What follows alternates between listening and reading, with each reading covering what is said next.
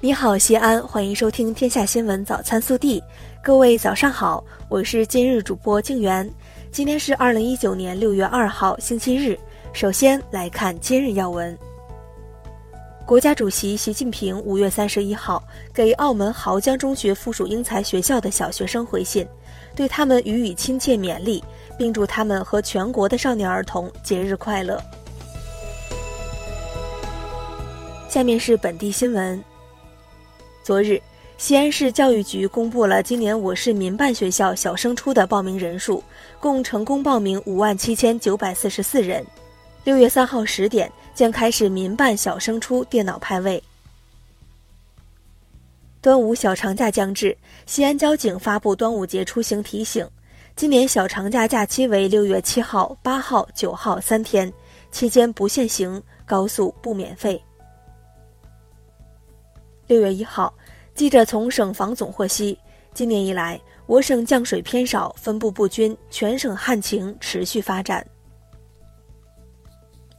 六月一号晚，西安警方发出通告，通报了成功捣毁的五个黑社会性质组织，现公开征集这些组织的犯罪线索，对提供举报线索的公民，公安机关将严格保密，一经查实，给予两千元至两万元的奖励。二号起，西安警方对十三名涉黑社会性质组织犯罪嫌疑人进行公开悬赏缉捕。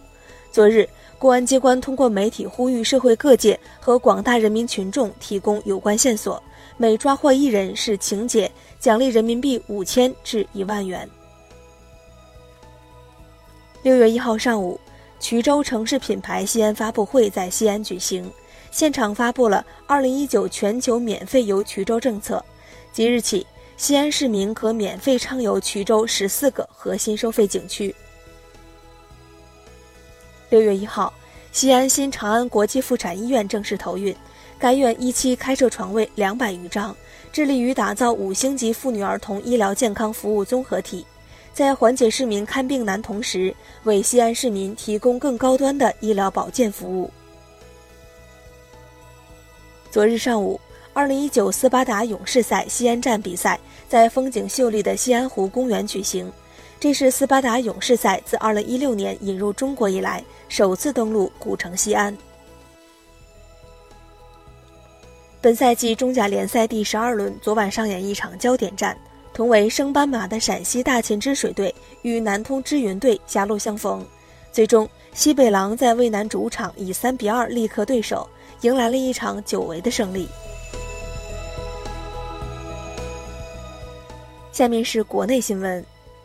二零一九年六月一号起，中国对原产于美国的部分进口商品提高加征关税税率。国务院新闻办公室将于今天十时发布关于中美经贸磋商的中方立场白皮书，并举行新闻发布会。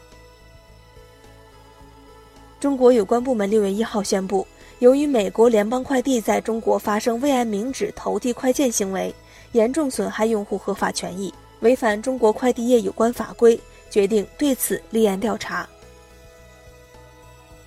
根据相关法律法规，中国将建立不可靠实体清单制度。商务部有关负责人六月一号表示，中国政府在决定是否将某个实体列入不可靠实体清单时，会综合考虑四方面因素。一号小型汽车驾驶证全国一证通考、异地分科目考试、车辆转籍信息网上转递等实现公安交管放管服新举措实施首日，全国公安交管部门共办理涉及改革的业务三十多万笔。山西省阳泉市中级人民法院五月三十一号对十二人跨省拐卖儿童、收买被拐卖儿童一案进行一审公开宣判。被告人王喜娥、刘丽萍因拐卖儿童罪被判处死刑。据青岛地铁四号线事故搜救现场最新消息，六月一号二十一点，最后一名失联人员找到，已无生命体征。至此，五名失联人员全部找到，搜救工作结束。据天津市交通运输委员会，六月一号起。解放军和武警部队服现役的军官、文职干部、士兵、军队院校有军籍学员及消防救援人员，可持本人有效证件，免费乘坐天津市所有线路的公共汽车和城市轨道交通。六月起，江苏扬州交警部门将对存在交通违法行为的外卖骑手实施四级叠加处罚，首次交通违法后将停止其接单一天。六月一号，中国邮政发行儿童游戏二特种邮票一套四枚，全套邮票面值为四元。图案内容分别为拼拼图、堆沙堡、滑轮滑、大积木。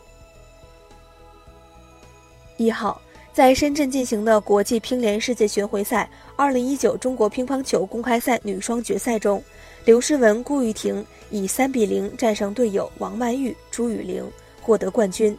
在男双决赛中，马龙、王楚钦以零比三不敌德国组合波尔、弗朗西斯卡，获得亚军。下面是暖新闻。